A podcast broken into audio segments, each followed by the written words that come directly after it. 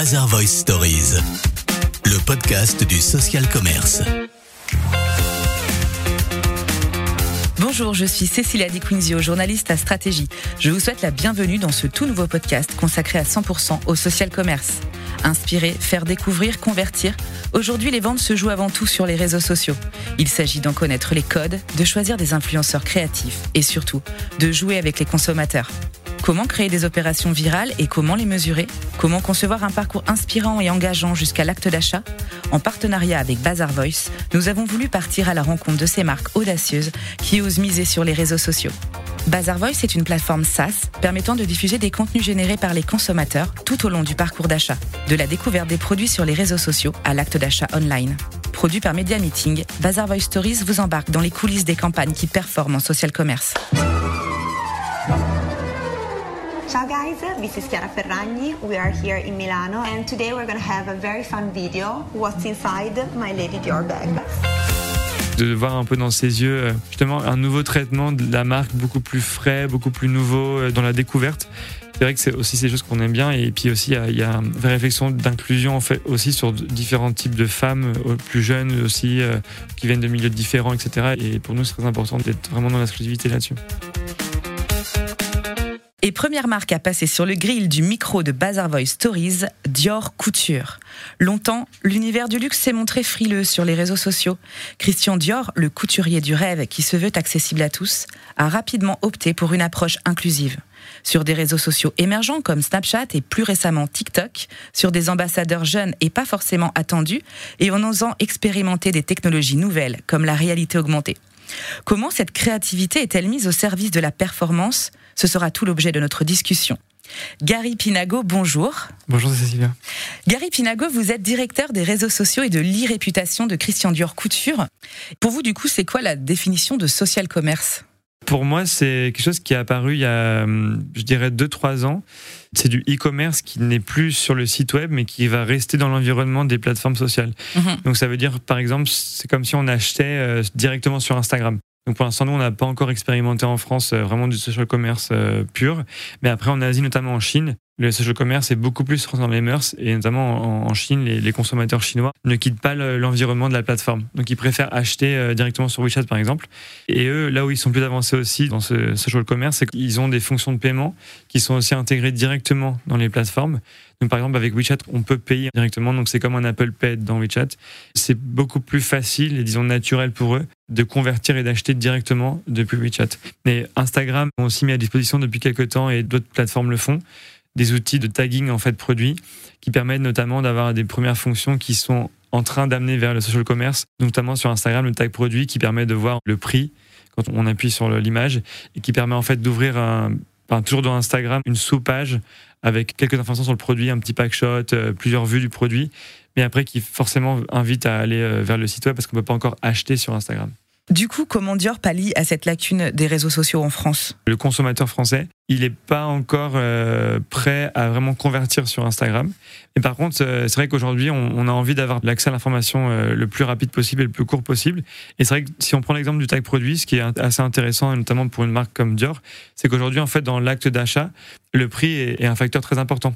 Si on voit un produit sur Instagram, mais qu'on ne peut pas du tout anticiper quelle est sa valeur, et dans, dans le luxe, c'est des prix assez élevés, bah, finalement, on perd du temps à aller en magasin, on se rend compte qu'en fait, le produit est beaucoup trop cher pour notre budget, ou au contraire, il est peut-être adapté. D'offrir cette option d'avoir le prix affiché, ça permet que le client, quand il va en magasin, il est presque plus mature pour convertir parce qu'il sait déjà combien coûte le produit. Il peut même aussi avoir vu quel type de format il y a sur un sac, quel type de couleur il y a disponible. Il a été même sur le site pour un peu se renseigner un peu plus quand il a vu le post Instagram. Et forcément, du coup, lui, il a gagné un peu de temps et il est plus chaud pour la conversion quand il arrive en magasin. Mais ce qui peut paraître aussi un peu paradoxal, c'est que les réseaux sociaux, ce sont des endroits qui brassent tout type euh, de cibles et qui peuvent sembler inappropriés pour une marque de luxe. Ça pourrait l'être pour certaines marques. Après, Dior, historiquement, on a été une marque haute couture d'origine. On a été aussi une marque assez démocratique parce que Monsieur Dior, quand il a fondé euh, Dior, il a lancé un parfum. Il a lancé le parfum Miss Dior qui était inspiré par sa sœur Catherine. Déjà, bien avant que le parfum se démocratise pour les marques de couture et les marques de luxe, lui-même avait cette vision de pouvoir offrir un produit qui soit plus accessible. Cette direction qu'il a pris au moment de la création de sa maison elle se reflète sur le fait que Dior a un portefeuille de produits un des plus larges de l'industrie. Parce qu'aujourd'hui, on, vend aussi bien du rouge à lèvres, qui est un produit d'entrée de gamme, jusqu'à des robes de haute couture. Donc on peut aller à des prix de 20 euros des robes de haute couture à plusieurs centaines de milliers d'euros. Ce qui veut dire qu'aujourd'hui, en théorie, n'importe quel client, en tout cas sur le marché français, peut s'offrir un rouge à lèvres Dior, peut avoir un morceau de Dior à lui. Et même d'ailleurs sur les réseaux sociaux, euh, vous faites appel euh, à des influenceurs qui sont pas forcément euh, des égéries, qui sont pas forcément connus dans le monde du luxe. Est-ce que vous utilisez aussi des contenus des consommateurs Oui, tout à fait. c'est vrai qu'après, il y a des plateformes qui s'y prêtent un peu plus que d'autres notamment sur TikTok. C'est vrai que TikTok, c'est une plateforme qui est un peu plus jeune, disons, c'est un peu la, plateforme de la génération Z. Donc, du coup, c'est des contenus qui sont un peu plus casual. Et forcément, c'est des contenus qui sont filmés à l'iPhone, qui sont très euh, centrés sur l'utilisateur, en fait. Et c'est vrai qu'en tant que maison luxe, parfois, on, produit des contenus qui sont très élégants, très institutionnels. Et c'est vrai que ça résonne un peu moins bien avec une audience un peu plus jeune, qui veulent des contenus plus décalés. Et c'est vrai qu'on a eu des cas où, en fait, on a préféré parfois euh, reposter un contenu d'un influenceur qui avait mis en avant un produit parce que trouvait ça intéressant qu'il réinterprète lui-même, qu'il retraduise en fait euh, euh, par son propre biais et par son propre manière de porter un, produit. Je pense que le client a besoin aussi parfois de comprendre comment il pourrait peut-être juste isoler une veste de ce look ou peut-être se réapproprier euh, une manière de le porter.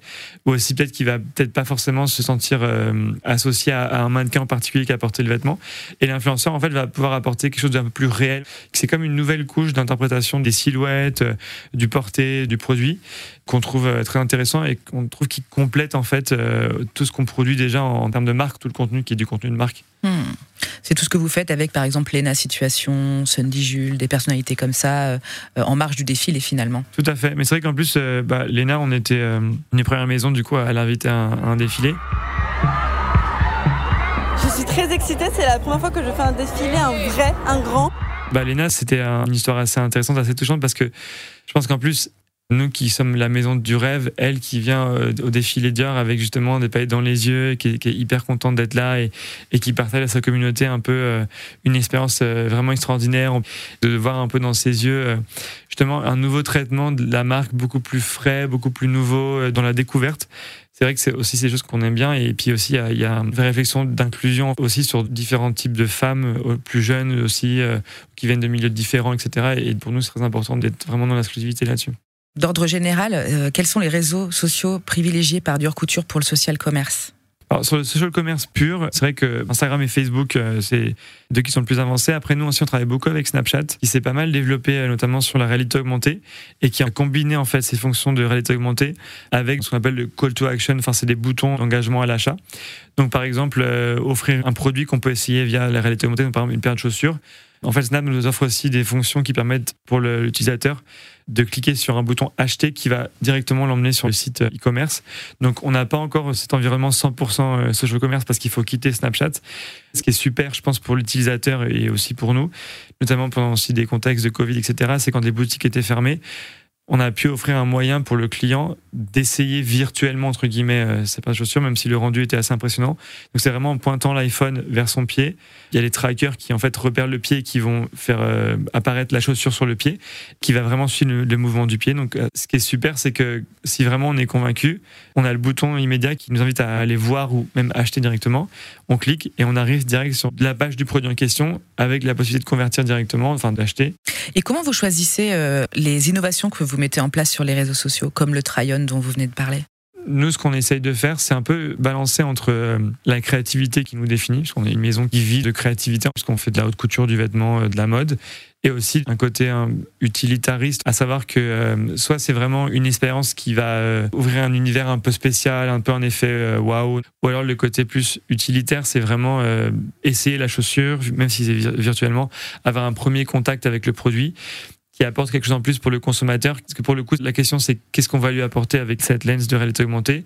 En l'occurrence, là, c'est l'option d'essayer depuis chez soi, l'option d'accéder au produit même si les boutiques sont fermées ou même il est juste loin de la boutique et qu'il aimerait bien voir comment la paire de chaussures rend à son pied mais qu'il peut pas aller en magasin, bah, on lui offre cette possibilité-là. Le côté service. exactement. Et je pense que s'il n'y a pas cet aspect un peu euh, qu'on appelle en, vulgairement en anglais du earn, donc quelque chose qu'on a gagné sur l'expérience, les gens vont peut-être pas forcément rentrer dans l'expérience et ils vont pas forcément passer du temps sur l'expérience parce qu'ils vont pas forcément y gagner grand chose.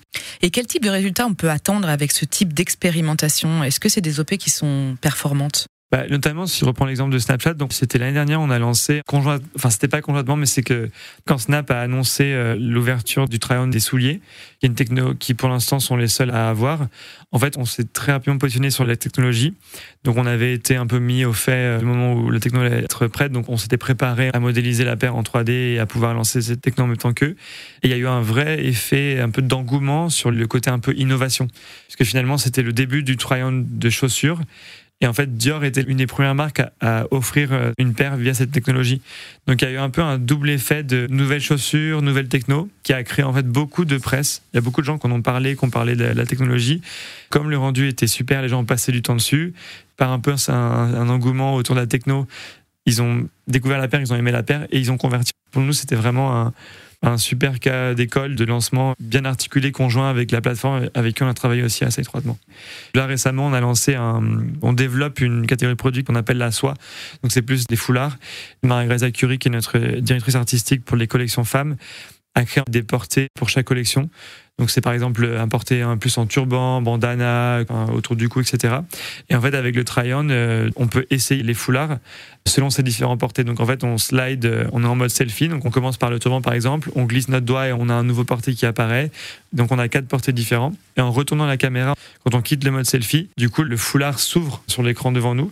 C'est quelque chose qui a très très bien marché. Et dans le social commerce, du coup on a jumelé ça avec un petit push média pour aller aussi chercher des gens qui seraient plus dans la conversion intéressés par des produits pour acheter directement. Et ça a très bien performé en vraiment en, concept un peu social commerce pour le coup. Et du coup, maintenant, dès qu'on a un produit comme ça et qu'on peut, on offre cette try-on euh, pour pouvoir essayer le produit. Merci beaucoup Gary Pinago d'avoir partagé un peu des coulisses stratégiques de Dior et de votre vision du social commerce. Et merci à vous qui nous écoutez. Vous pouvez retrouver les autres épisodes de Bazar Voice Stories ainsi que tous les podcasts de stratégie sur le site de stratégie.fr et sur toutes les bonnes plateformes de podcast. À bientôt! Mazin Voice Stories, le podcast du social commerce.